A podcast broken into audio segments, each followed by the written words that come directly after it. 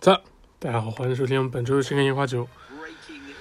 然后这个，我们这周是共赏阿森纳孤注一掷的最后一集啊，终于是最后一集了啊，不容易。啊，同样，我觉得虽然说这集是最后一集是讲到赛季末期了嘛，北伦敦德比什么的，但是我觉得还是没什么东西可以讲的。啊，最后我们也会整体评价一下这个纪录片。然后我们的这期节目也是跟上期一样，嗯，看一下这个呃其他方面的一些消息，然后这个纪录片就当一个这个背景音就放在这里就好了。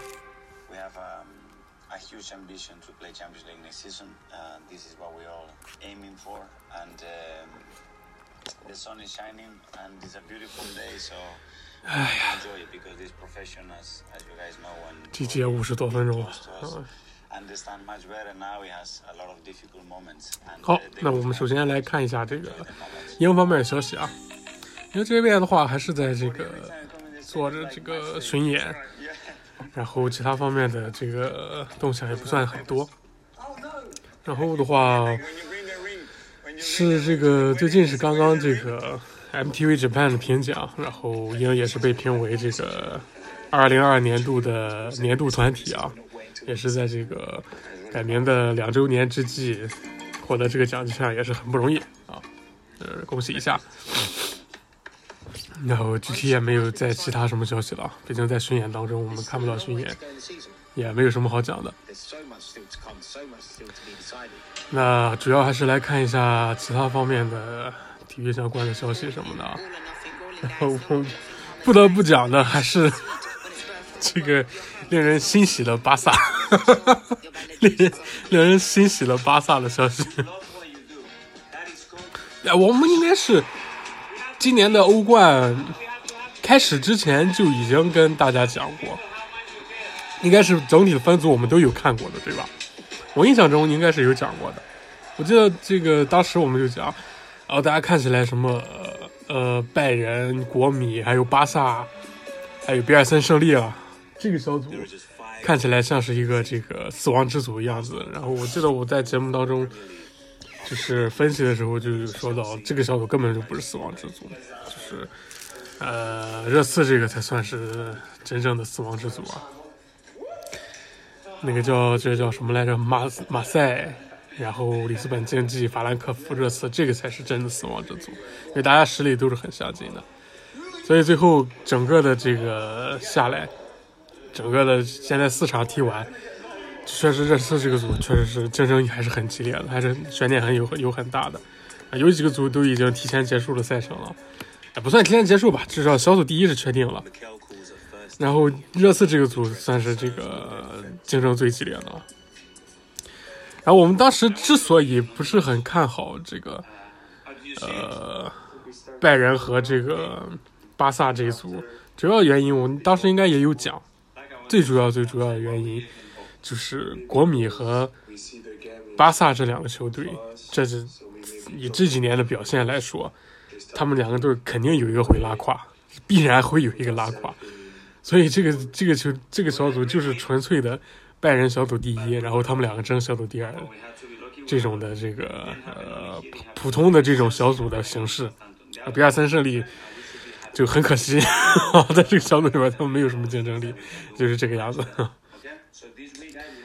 所以呢，他并不是一个死亡之组了，对吧？因为这个这个小组看的就是谁争小组第二而已，然后看起来挺激烈的而已，但其实上没也没什么激烈，就是必然有一方傻逼，就是。两人一争，两人相争，必有一个是傻逼，就是这个样子。就是看国米和巴萨谁能成为，谁不想成为这个傻逼。然后，并且两个队之之前都有成为傻逼的经验，所以这个 就是这个样子，根本不是什么死亡之组。那最后，现在这个情况也是跟我们预料的一样啊。呃，巴萨第一场狂胜比尔森胜利，这里 赢了多少我也忘了，一比零还是二比零的，反正。反正就是狂胜吧，反正无论结果怎么样，整个的报道什么的态势就是狂胜啊，狂胜比尔森胜利。然后第二场开始连了连着拉了三场，直接就差点降入，基本上降入欧罗巴联赛啊，基 基本降入欧联。其实这个刚刚结束这场国米跟巴萨的三比三，说实话，说实话，这个那个那个什么，国米也是很很拉胯，国米也是很拉胯。因为这个九十二分钟，莱万多夫斯基扳平比分之后，在九十六分钟的时候，在九十六分钟的时候，这个呃，国米还有一个机会，国米还有一个机会，最后二打一了，最后二打一了，最后是面对门将的二打一，结果那个球没进啊，那个球真的是横传一下，后面跟上队友推一下就赢了，推一下就结束了。结果最后那个球没进，啊，这就是勉强给巴萨续了一口。但是你别看他现在是这种情况，现在的情况就是下一场国米只要赢了比尔森胜利，然后无论巴萨这边的结果如何，他都降了嘛。因为现在国米是七分，巴萨是四分。哎，不对，是不是？对，是巴萨是四分，国米是七分，所以只要下一场国米能赢。然后，巴萨无论结果怎么样，他都降入这个欧罗巴联赛了啊！并且巴萨下一场踢的是拜仁，说不定拜仁能继续延续对巴萨这个不败的战绩。然后呢？但是这个情况，说实话，说实话，很有可能会发生一个很新的、很新的情况。那就是比尔森胜利真的赢国米了，不是没有可能。比尔森不胜利真的赢了国米，然后哎，这个这个呃，这个这个巴萨哎赢了拜仁了，结果最后一周，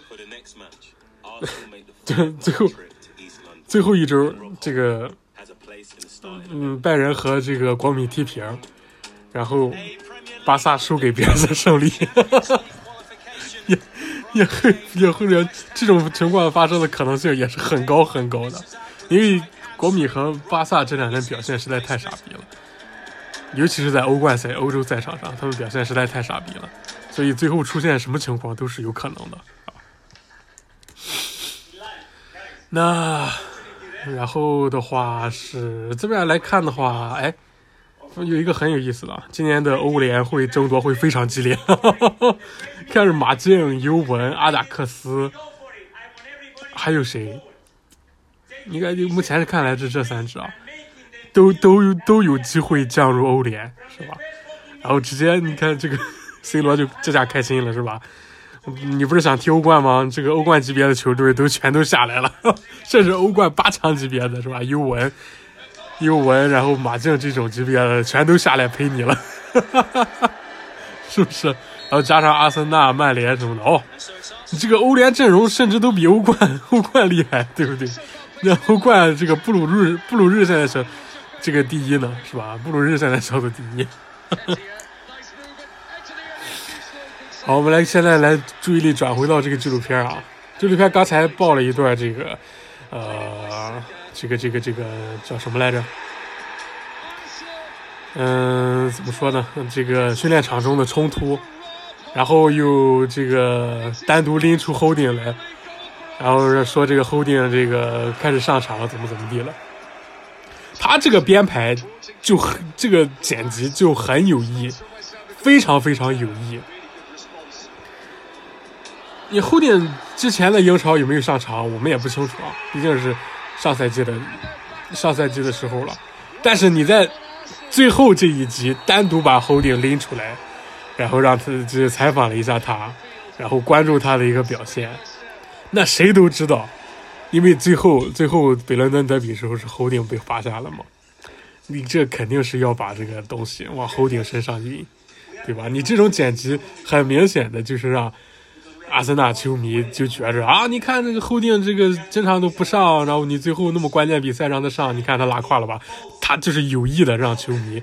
产生这种意思，然后甚至包括你前面七集都没有暴露什么呃更衣室有没有什么冲突啦，或者说训练什么时候有没有冲突啦，甚至是奥巴梅扬走的时候你都没有拍他有什么冲突什么的。奥巴梅扬那个离开都是很平淡的，奥巴梅扬你也没给他一个采访什么，奥巴梅扬走就走了，然后一整个的都是在讲阿森纳这边怎么运回运转他的转会的。然后你在第八集的时候，在最后我们都知道。坏的结果的产生的时候，你给他拍一段啊，训练场上发生冲突，这就是很有意，特别特别有意的去这个引导球迷去这么想哦，就是因为啊，最后的时候我们这个啊发生冲突了，大家心不齐，最后才说，其实肯定根本肯肯定不是这么回事肯定都不是这么回事就像我们最开始最开始讲，这你这是一个三四十人的团队，你赛季当中发生点什么事大家有什么？呃，误会或者说有什么这个冲突什么，都是很正常、很正常的。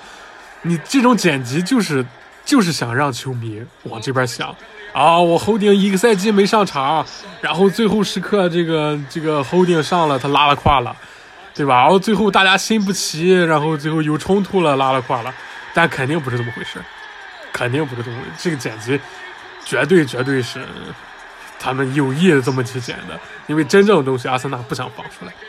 真正发生问题的地方，阿森纳绝对是不想让大家知道，所以就给了一些这个球迷能理解、球迷也愿意接受的东西。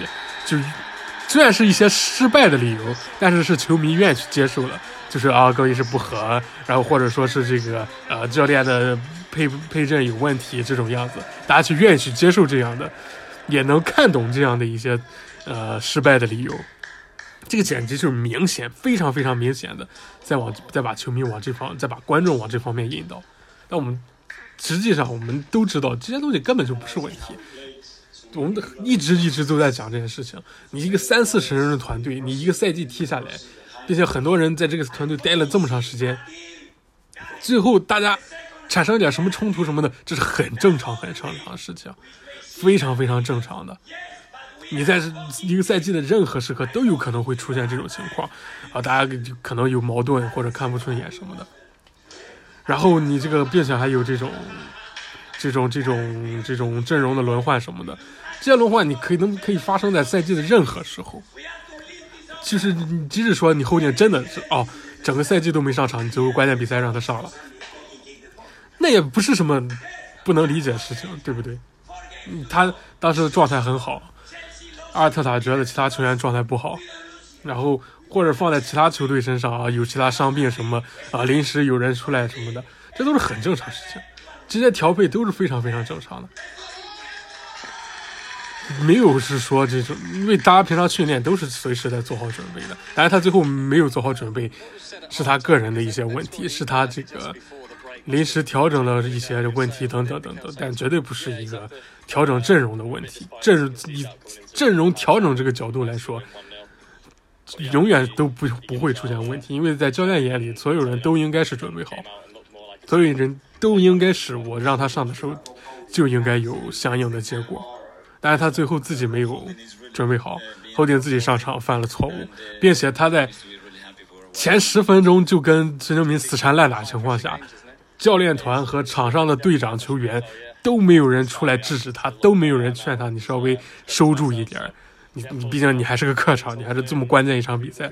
最后他罚下，最后加布里埃尔背后的一个犯规是吧？点球这样子的，完全没有人去出来统领这件事。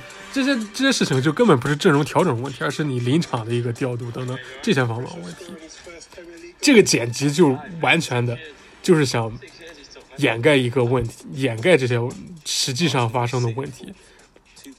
他们这么拍，就是想让大家球迷就觉得啊啊，就是不产发生了不和，所以才出现这么多事情。然后发生了什么这个呃阿阿特塔这个阵容没调度好，反正这件事情，这个这些这些理由是球迷可以理解的，球迷可以去接受的。所以这个拍片子就把它拍的就往球迷喜欢的方向上去拍。这两个剪辑是非常非常有意，非常非常有意的。所以说，真的是，就像我们在上一集时候，基本上也对这个，呃，其实，在中间的时候，也就对这个纪录片下了一个定义了。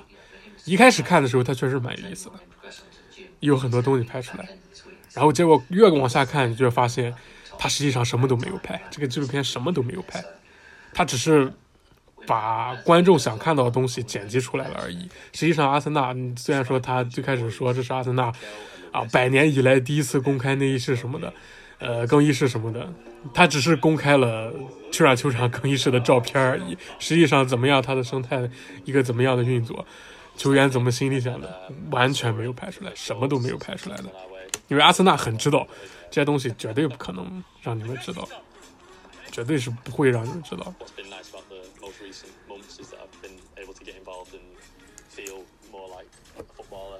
好，现在又开始这个采访 Holding 为 Holding 的这个背锅 这个铺垫气氛啊。那我们来可以看一下其他方面的。然后棒球季也差不多快结束了啊，这个阪神的赛季已经结束了。最后是和这个广岛巨人一起模拟了 我们现在看的上赛季的英超的这个最后的争四争四之旅，是吧？就是四个傻子的争四之旅，谁他妈都不想进欧冠，来回输就是这个样子。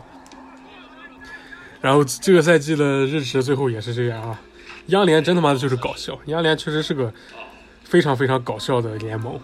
然后关键这个联盟他妈的还能拿日本一，你就就觉得真的是，就真的是让人觉得天妒英才那种感觉，就是真的为杨联的球队感到惋惜。就这么样一个傻逼的联盟，竟然让他们拿日本一，真的是，我估计今年也差不多了。燕子估计无论是打软银还是打打打这个这个这个野牛什么的，应该都没什么问题，应该都没什么问题啊。两年连续应该是没什么问题。真的是为这个杨联感到不值啊！就杨联这么一个傻逼的联盟，居然都 能达到这种成绩，真的是巨人、阪神跟这个广岛真的像三个傻逼一样啊！就输输起来就根本停不下，然后最后就是就是完全谁都不想打 CS 这种感觉，就狂输、狂输、狂输、狂输、狂输，然后最后阪神这个顶了过来，赢了两场，然后另外两边又一直输，一直输。当时是最后是怎么样啊？就是这个，因为三三队的战绩基本上相同嘛，就要看什么什么胜负关系什么的。然后阪神其实是排在最下面的，阪神其实是排在第五的，排在第五的。然后前面是这个巨人和广岛。然后呢，这个就是结果大家都一直输嘛。然后哎，阪神还差两个胜场，然后阪神这个奇迹般的两连胜赢了燕子，然后三队战绩相同，然后这个下对阪神情况很有利。然后就是，然后阪神最后一场是在这个呃隔了好多天之后再打一场燕子。然后中间是巨人和这个广岛的比赛，然后当时就是电视台什么的媒体也都各种分析，各种乱七八糟的分析，就是如果是呃大家都上这个这个巨人和广岛胜三场嘛，就是比如说巨人一胜两败，然后情况是怎么样？巨人两胜一败，情况是怎么样？巨人全胜情况是怎么样？然后这个广岛全胜怎么样？哦，当时看起来错综复杂。然后第一天打完，巨人、广岛全输了。然后，然后这个阪神那场不用打了，然后阪神自动就 CS 确定了。这个真的是，就这些腿都拉胯到，真的是拉胯的让人难以置信。就我们这个季中的时候有有说嘛，就央联就是完全就是你说燕子他有多强，最重要的就是他是一支很正常的球队，他是一支很正常的球队，因为央联他的阵容确实是。很不错的，杨联球队阵容都很不错的，但是他就是很傻逼，你 就是这巨人都能傻逼成这样，对吧？他的阵容确实是都是很不错，你就是只要你能一个正常的情况去比赛就好了，但是很可惜，没有什么正常，没有什么正常的俱乐部就是这样。结果我们原本以为。呃，最不可能正常的这个横滨，结果正常了。哎，横滨拿了第二，结果在 CS 里边，横滨又不正常了，然后被阪神下课上，并且更厉害的什么，这是连续第六年，这个央联的 CS 下课上，也就是连续六年央联的第二就没能赢过央联的第三，所以这个联盟真的是傻逼成什么样子了？真的是就没有一个正常的球队，就就是唯一正常的啊！你只要能达到一个正常的这种水平，你看这个村上都五十六支全力打了是吧？然后燕子基本上两年连续日本一，也就是没什么问题了了，对不对？所以说你再看看央联这种比较健康的这种竞争，你真的是为他们觉得惋惜，对吧？因为 就像我们集中分析一下，燕子最后能拿日本一，因为燕子是上半赛季他的优势确定下来之后，他下半赛季也是。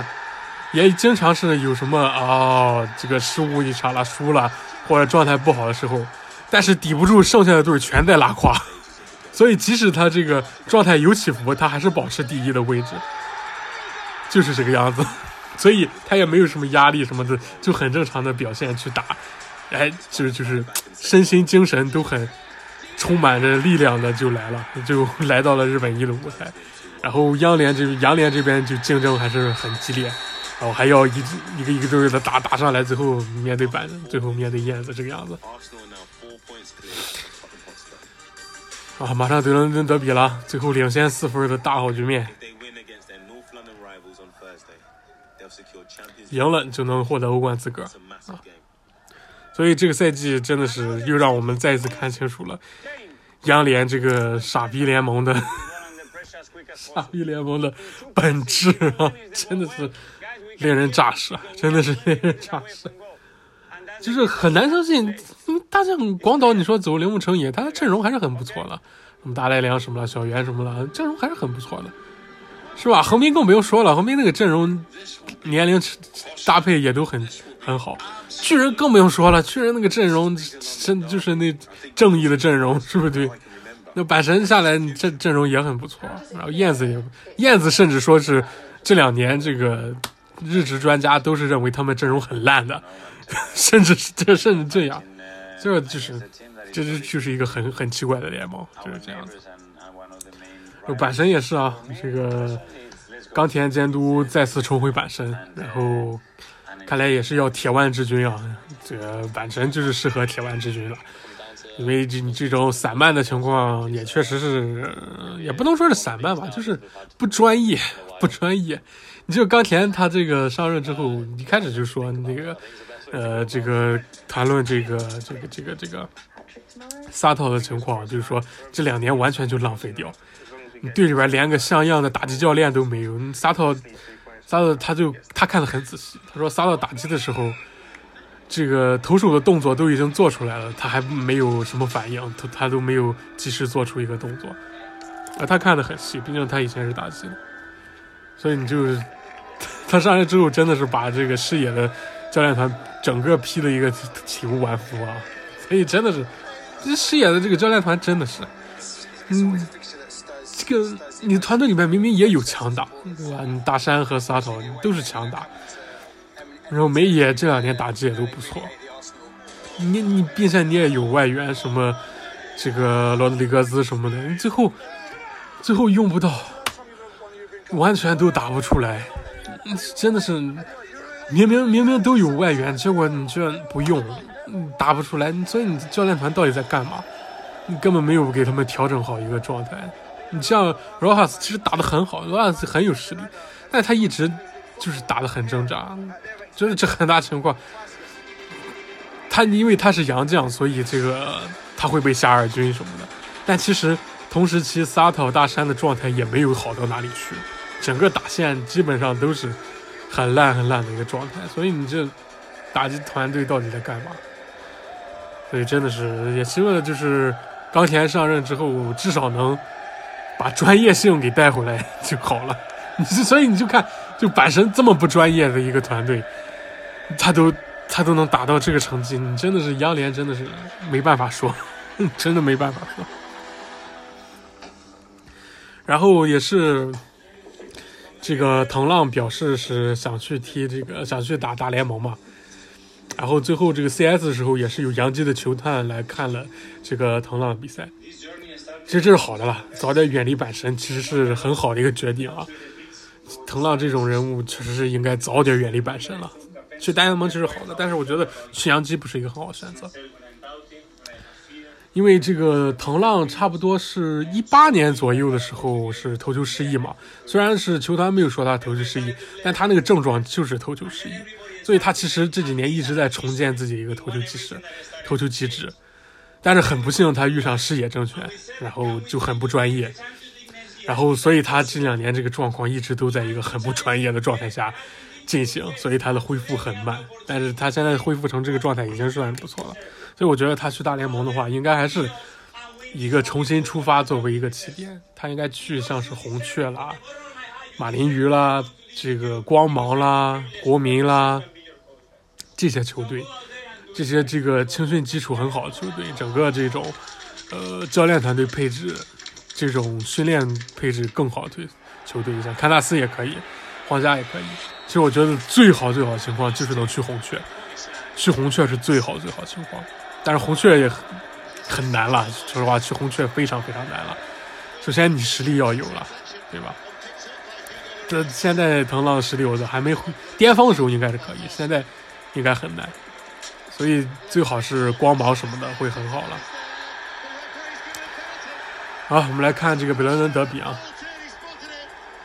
一开始是这个点球。这个点球确实是一个很很软的一个点球，但是你说他没犯规吗？他犯规了，因为盖布里埃尔是并不是冲着球去的，他就是冲着人去的，他从后背顶到了人，所以这些东西就是很明显、很明显的一些东西，就这些小动作你可以做，但是如果你做出来了，你也不能怪裁判发现，对不对？毕竟你是实现小动作什么的。所以你要控制这些东西，那 holding，holding 肘击什么的，所以这些东西，包括加布里尔犯规这些东西，你都应该是有人去告诉他们冷静下来，一场比赛冷静下来，然后你要去怎么做怎么做怎么做的。但是前二十分钟就完全没有，完全没有人去控制 holding 他的动作。控制后点的一个情绪，控制加布里埃尔的情绪，嗯，整个后方线被在被挑衅的情况下，完全没冷静下来，所以你说你这是什么后顶的表现什么的问题吗？不是这些问题，是场上调度有问题。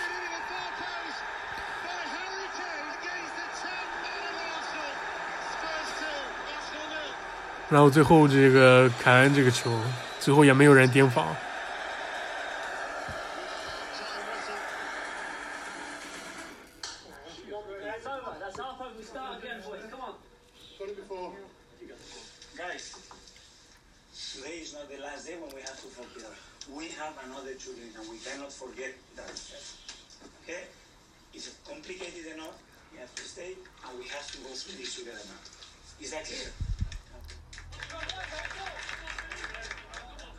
其实阿尔特塔这个中场很明确，这场比赛他放弃了。即使是二比一十人领先，呃，十人作战，他也已经放弃了。这跟孔蒂今年的第一场北伦敦德比一样，孔蒂，孔蒂在这个甚至说是二比一那个时候，并且还是我们自己失误的时候，他基本上也已经放弃了。他当时已经准备换人了，已经准备换人了。然后他那个换人很明显就是一个放弃的一个态度了，然后结果是正好这个这个呃这个这个什么埃默森自己把自己搞下去，然后又进了第二个啊，然后再顺便大规模的更加更换下进去，嗯，就是所以阿尔特塔这点其实是蛮不错，他这个战略，他的这个态度是很成功的。他现在在告诉球员啊，你不要理会什么其他的东西，然后还有两场比赛，你好好踢就可以。这个态度就是就是这样，就是这样。嗯，还是因为毕竟阿森纳现在这个状态，他还是很有优势的，他还是非常有优势的，在整个争四的版图里边。因为他接下来要踢的是那个呃纽卡斯尔，无欲无求纽卡斯尔，并他们有主动权，他们完全是有主动权。纽卡斯尔排名第十四，纽卡斯尔排名第十四。你说他什么哦，石油入主，然后买了什么新源什么东西的，但真的他就是排名第十四而已，他就是排名第十四而已。That was a collapse tonight. That was a collapse that could affect their season from here on out. That was not a performance of a side that deserved to be top four. Rob Holding, what are you doing? 那现在开始，What What are you doing, Rob Holding？所以就是，哎，他的开头这个正好跟开头这个这个采访又呼应起来了，什么什么东西的，哎，这都是有意的，这都是有意的。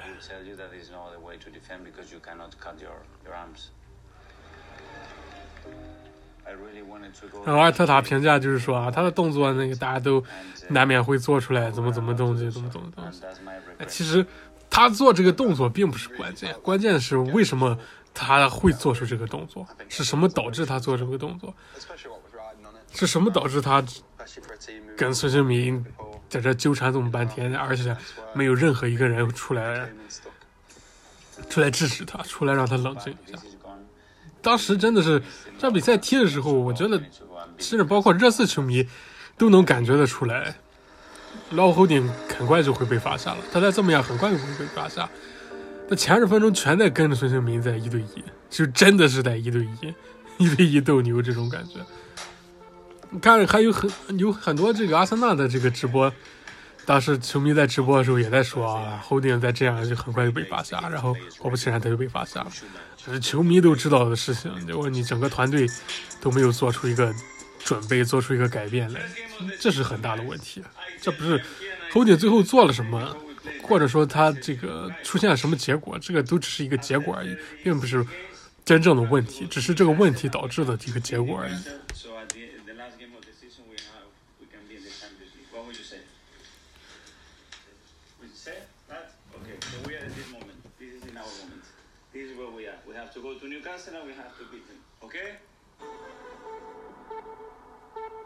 然后跟纽卡斯尔赛前这个发布会就拍这个球员打不起精神来的场景，这这些简直真的是真的，就是很有意的在往大家想的那个方向去拍，就是就是就完全是这个样子。Playing in the Champions League, and that's the aim. We've come so far. As I said, um, it's in our hands, and a lot happened in the last few months to be in the position that we are in. So let's go for it.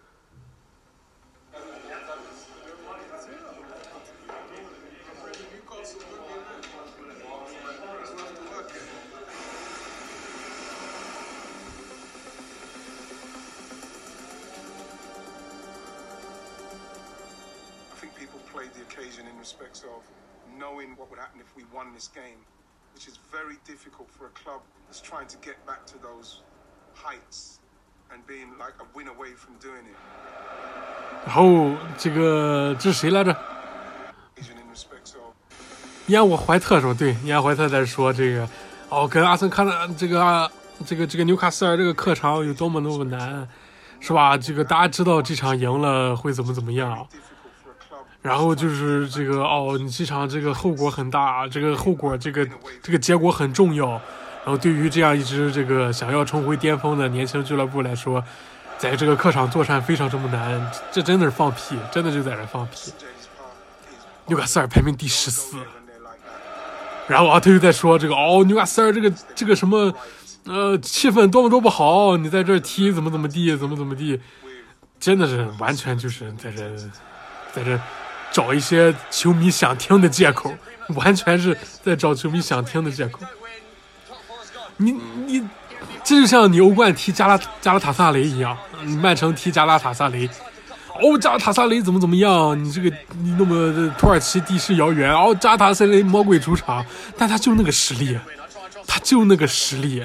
这阿森这个纽卡斯尔也是一样，哦，圣詹姆斯公园怎么怎么样？哦，气氛怎么怎么样？是吧？哦，对于阿森纳来说，客场作战怎么怎么样？但他排名第十四，他排名第十四，他丢的球，他进的球还没这个，就是吧？什么他的阿森纳净胜球多还是怎么怎么地，完全就是很碾压的一个状态。这并不是说，呃，像是什么，呃，当年姚明的火箭跟这个犹他爵士四五名争夺季后赛席位或者季后赛第二轮什么的这这种很实力很接近的，那塞尔排名第十四，这完全就是一场应该碾压的比赛。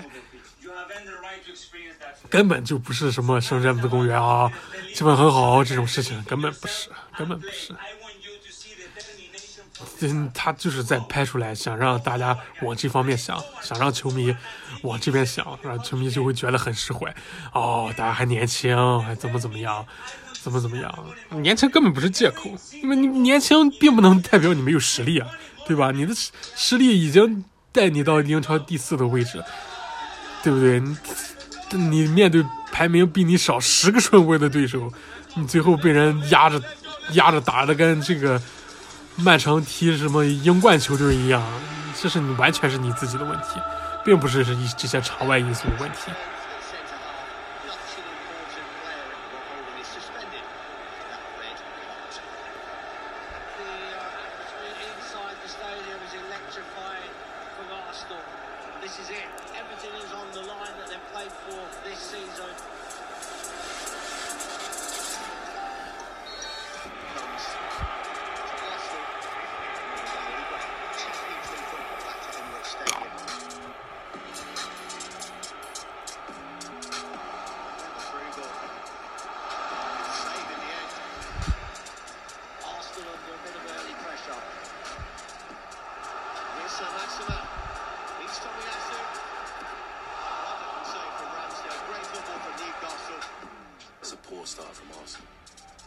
Tomiyasu is out, and they've only managed one shot on target in the first half.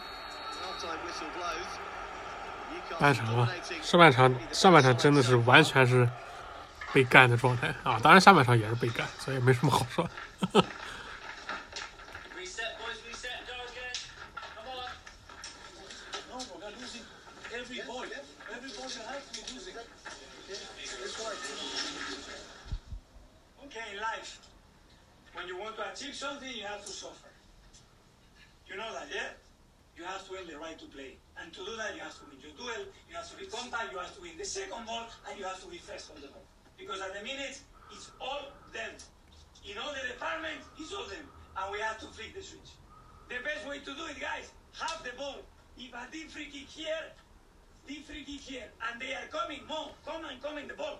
You come in the ball. And leave Gabi there, and Granny, and provoke them something. Guys, we have to turn this around. Guys, you are dreaming for the fucking Champions League. You are playing like a second division team, man. Everyone, wake up now for 45 minutes, guys. We have to play how they are playing. Come on, hey! Fuck me, fuck the... Wake up, guys, wake up! Guys, come on!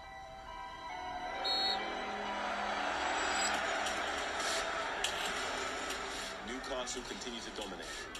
Arsenal hold on. But in the 56th minute,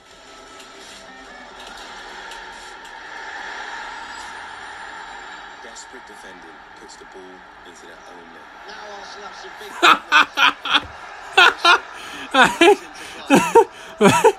真的是哎，这个第一个球是乌龙嘛？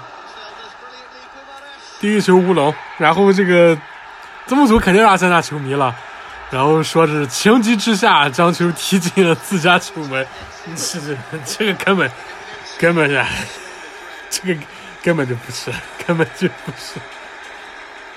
这种球你没办法了，你这个不是情急之下了，这个这个球没办法了。这个说的还就是好像他做出了什么很大的这个举动，什么这个力尽。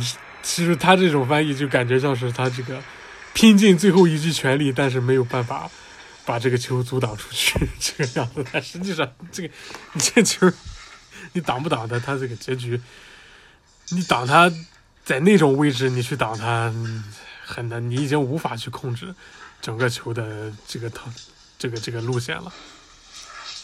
他传的太深了，那球传的特别好，就是正好在那个线上，守门员能够到的线和你这个呃防守球员能够到的线，正好处在这两个线上。你防守球员想要够到他，你的整个身体必须要展开，你整个的这个状态必须要展出去。嗯，但是你就无法控制你的动作了，所以这不是情急之下了，是已经是迫不得已，他已经没有控制这个球的权利只是试一试只是拼出去试一下试一下而已了。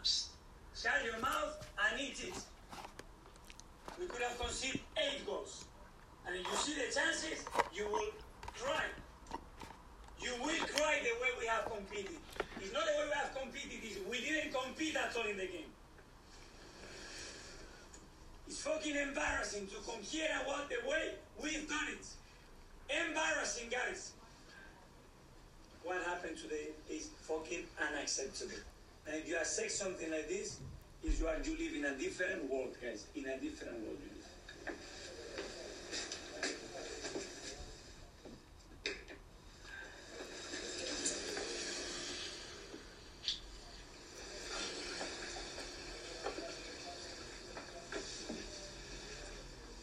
Don't worry, I will face the people.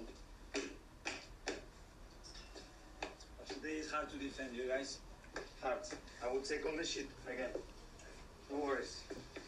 I'll be prepared tomorrow to start training to beat Everton because we have our fans there. Eh? You never know what happens in football. They might lose at Norwich. You don't know.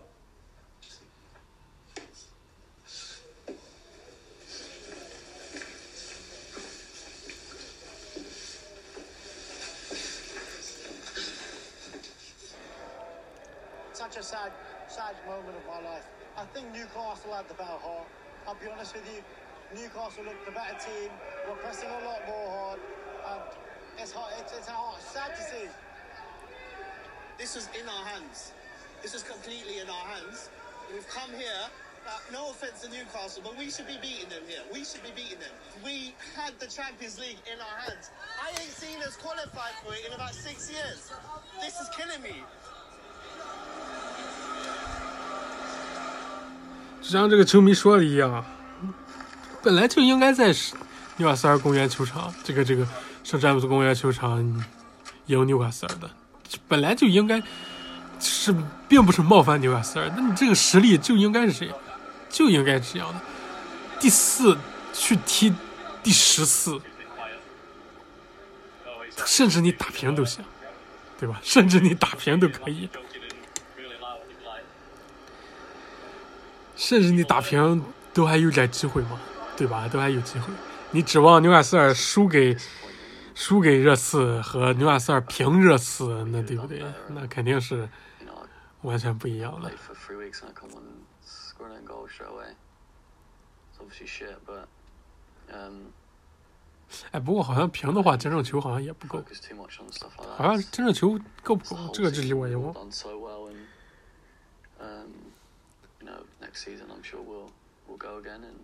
对吧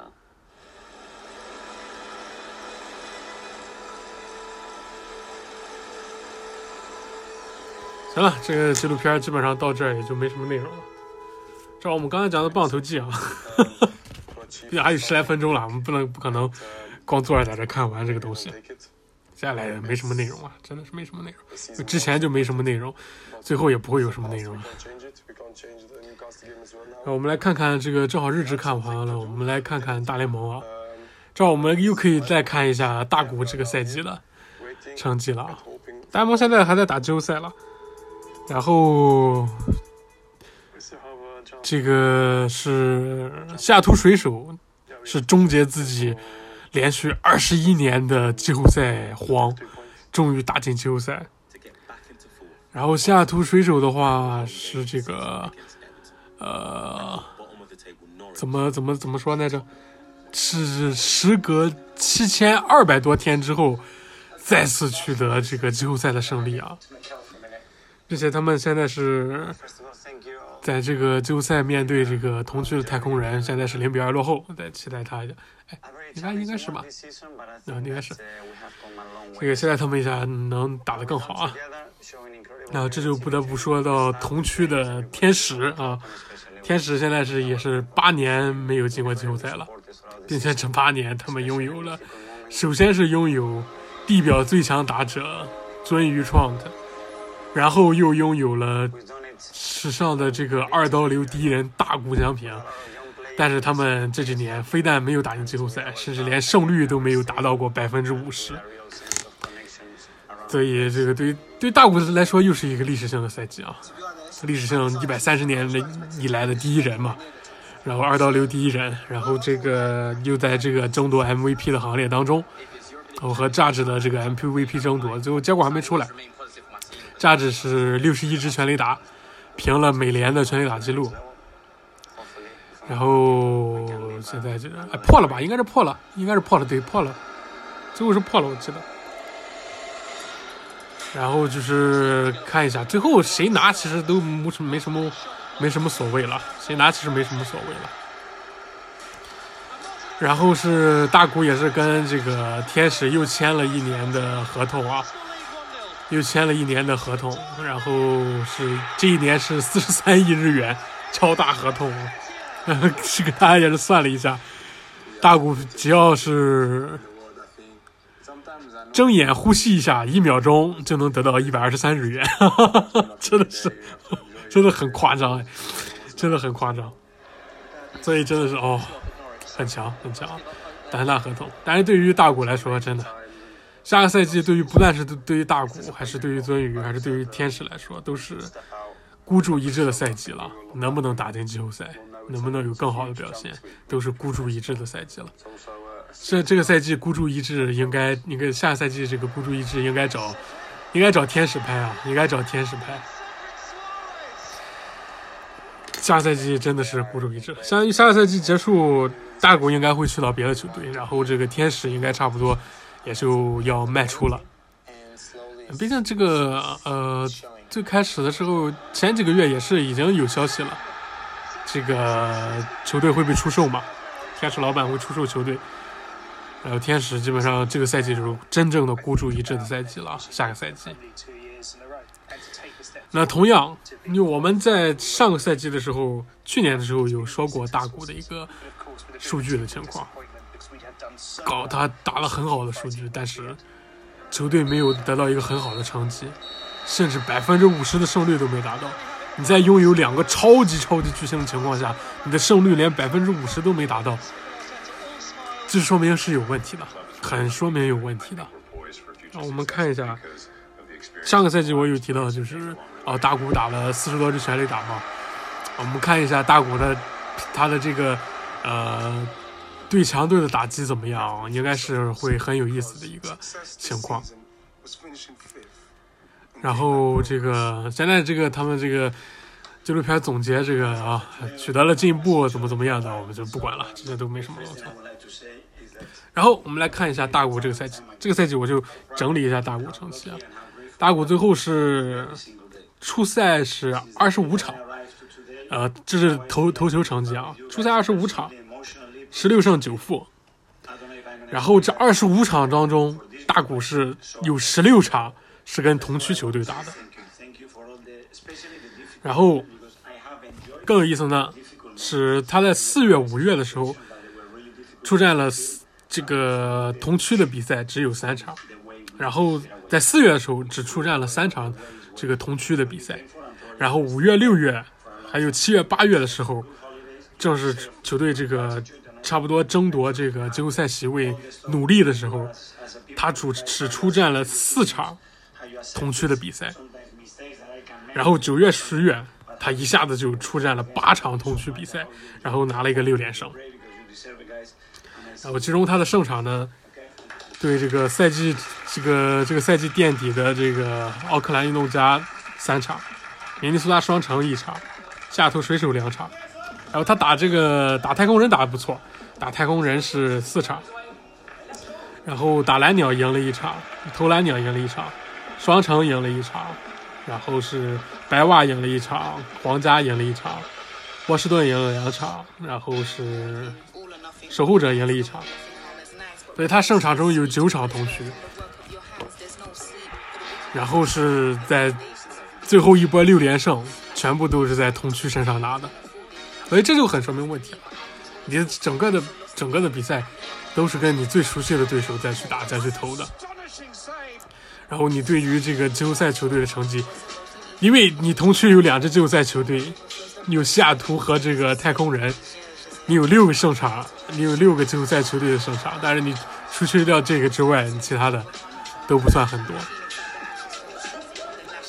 然后的话，这个赛季打了三十四支全垒打，其中有十四支是打在了同区的球队身上。然后大伙最喜欢打的球队就是奥克兰运动家，打了打了这个运动家是六支全垒打。然后第二喜欢的是这个同区排名倒数第二的这个呃德州德州，然后打德州是打了四支，打了四支全垒打。然后整个的话，三十四支全垒打有十三支是打在了季后赛球队身上，所以你整个的你这个成绩就是很说明一个问题了。你现大谷现在成成绩就是一个很典型的新兴的这个全明星球员的一个成绩，还没有经过季后赛淬炼的这样一个成绩。你就是这种新兴的全明星球员，就是打弱队很有把握。打弱队打的一个死一个死的，但是打强队他的表现就没有那么好，所以这也是因为我们上上个赛季就提出这种观念，然后这个赛季我们整体也没有很仔细的看，就整体看了一下大谷的这样一个成绩，就是很明显的这样一个状况。所以下赛季，就是对大谷来说，最主要的还是。提升一下自己对季后赛球队时候的他整体的一个表现，整体看一下，对吧？然后这个也基本上已经结束了，然后我们最后会做一下这个，呃，整体的对这个这个这个纪录片整体来看一下。大谷的话就差不多到到这里，就是这下赛季我们再看，嗯，大古你这个呃。整体的这个对强队的表现会不会有更大的一个提高？所以其实我们并不会否定大谷他取得一个成绩啊，大谷能达到这个成绩，你毕竟他已经是个全明星球员级别的这个水准了。你无论从打击来看，还是从投球来看，都是全明星级别。因为他两个都是全明星级别，所以让他成为超级巨星级别。因为其他的超级巨星都是单向强啊，因为他毕竟他是双刀流，这样子就像我们上赛季分析一样。他每一项都能达到 A 的这个级别，但是其他的超级巨星的话，他的每他的这个单项可能会达到 S，但是大谷现在还没有达到 S，他还只是 A，因为他还打这个季后赛球队还没有打得很好。你如果再把你除了虐菜之外，能对强队更强硬一些的话，你整个的这个成绩，整个的个人的这个数据会更好看一些。但是目前这个情况，天使到底能不能打季后赛，也是很难说的一个情况，很难说的一个情况。所以，大谷这个赛季其实最大的一个亮点，我觉得是他身体的情况。因为我之所以之所以不看好是二刀流，最主要原因就是我觉得人类身体很难撑得起来你投球和打击。但是这个赛季大古很健康的打打下来，我觉得是很棒的。他这个至少身体方面是撑得住了，然后你如果你接下来要追逐更好的成绩的话，你在你投球和打击你在现在 A 的情况下都往 S 上提升，那你的身体肯定又要承受更剧烈的这种冲击，对吧？你的球速包括包括你投球的这些稳定性也好，等等，打击的稳定性也好，你身体会承受更大的冲击，所以对他的身体。如果还想进更进一步发展的话，也是更大一个考验。如果大谷在下个赛季要转队的话，之前有传言说是会去这个呃亚特兰大嘛，会去勇士。我觉得去勇士是一个非常非常好的选择，因为勇士国联的话竞争确实会更激烈一些，更激烈一些。美联这边就是它的竞争很分散。嗯，竞争最激烈的就是美联东区，然后美西和美中基本上都是一家独大。太空人就很安逸啊，太空人真的很安逸。他这最后大谷能赢投投球赢太空人，太空人已经提前进季后赛，也不是不是没有道理、没有原因的啊。而且更重要的是，你在太空人争夺季后赛席位的时候，你是没有赢他的，所以这些东西真的是很难说啊，很难说。然后再看看大谷，如果能打进季后赛，他的表现又会是怎么样的？我记得大谷打这个日式季后赛的时候，好像表现就蛮不稳定的吧？我记得是那一年，那年是不是那个软银的世界大赛来着？啊，软银的日本一来着。软银那一六年应该是有打日本一的吧？我记得。然后大谷那场好像是输掉了，还是怎么样的？具体也不清楚啊，具体已经忘掉了。所以是看一下大谷下赛季再怎么去提升自己啊。这个如果再能提升跟这个强队对战的成绩的话，那真的是不但是技术上的突破，更是人类身体上的突破啊。好，我们现在这个长达了将近三个月的时间吧，两个月、三个月的时间也有了。这个阿森纳的孤注一掷的这个鉴赏终于是结束了。就整体的评价来说的话，这个纪录片其实拍的很没意思，非常非常没意思，因为他根本什么东西都没拍，他只是拍出了把他手里边的素材剪辑成观众想看的东西而已，就是这样。就像我们一直在讲的，是奥巴梅扬为什么会走，他到底有什么矛盾，或者说是有什么战术上不适应的地方，他没有拍，因为如果拍出来的话，会暴露阿森纳。整个的一个战术的一个安排什么的，他没有拍。然后这个最后纽卡斯尔为什么会输？你把？你第四打第十四，你最后输了。然后纽卡斯尔还第八还是第十四？我也忘了。反正你那场比赛就单从实力上来看，你是完全都完全应该赢的一场比赛，你输掉了。嗯，这这个肯定不是这种这种什么。呃，场外因素的原因，什么啊太紧张啦，或者说是你这个什么呃，纽卡斯尔客场不好打了，这些原因根本都不是原因，但没有拍。整个的所有内容都是阿尔特塔更衣室演讲，但是这些这些东西根本就没什么大意义，就是从外部来看的一些东西而已。所以真正涉及到阿森纳内部的东西，基本上是什么都没有拍的，然后就就是。把手中的东西剪辑成了观众想看的东西而已，就是这个样子。所以你真正他记录了什么东西吗？也没有。所有球员采访都是啊，二强梦，然后就是表现应该更好，怎么样的？就是官方套话，就是这些东西。所以一开始我们看的时候还是蛮开心的，然后后面往下看真的是完全没有什么内容了，完全没有什么内容。有点小冲突什么的也都是。就像最后这一集刚刚讲的一样，编排的很刻意，编排的很刻意。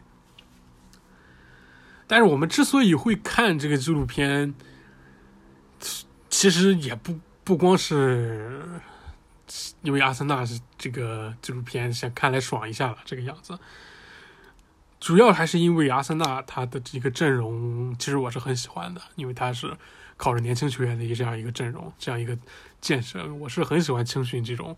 这种建设的，所以我们才会看这个纪录片。如果你单纯的阿森纳什么，呃，戈切尔啦、桑切斯啦那个时代呢，是根本是没什么兴趣的。但是年轻球员对我来说，我是很喜欢这种配置的，这也是很关键的一个原因，也是我对现在这个阿森纳有一些很模糊的感情的原因，因为我很喜欢这种呃青训球员的一个配置。当然，这个。啊，那现在表现也很好啊，然后这个赛季还很漫长了，接下来还有世界杯，马上世界杯我们也会做一个前瞻的节目来看一下世界杯之后整个的俱乐部联赛会变成什么样子，也是很难说的。总之来说呢，阿森纳这个系列纪录片吧，嗯，可以说是食之无味，弃之可惜了，真的是食之无味，弃之可惜。就是单纯的你想看一个这种，呃，幕后的东西来说，其实它是很不错的。毕竟它拍的就是幕后的东西。但你确实是很想深究一下其中的一些原因，比如说你最后为什么会输纽卡斯尔，最后这个 Holding 为什么他那个表现没有人去制止他，然后巴梅扬到底是有什么什么原因，然后会离开这些东西，他也没有拍出来。但我觉得放到其他球队能拍出来可能性也很低，因为这些毕竟是球队内部的机密这种东西的。所以我们就是吹毛求疵的话，就是对于这种窥探内部机密这件事情没拍出来，我们觉得有点其实可惜的感觉。当然，你如果单纯的从一个球迷的角度啊，他确实是拍出了这个球迷想看的东西，所以他是最后对他的评价就是这样吧。就是如果你作为一个球迷去看的话啊，他确实是拍出了一些球队背后的一些东西，但是这些东西都是一些形式上的，都是他想让你看到的。如果你真的想去深究这支球队的一些内部，他是完全将这些这支球队给保护起来了。你从这个影片当中，呃，不会发现有任何的会牵扯到这支球队核心的东西。那我整个纪录片我印象最深刻的就是阿尔特塔讲的那个呃大脑反应的那张图，那个确实是对我个人也是收获很大的一个一个场景吧。好，我们今天节目就到这里了。然后接下来这个终于节目要回归正常了，好久都没有放配乐了，哈哈哈哈好久都没有这个放入配乐录节目了。然后我们这个加州基本上恢复正常。然后也如我们之前所预告一样，我们争取在十月二十八号这个假面骑士黑日开播之后，我们也来继续每周看黑日，然后来这个做这个节目。好，大家可以期待一下。本周节目就到这里了，我们下期节目再见。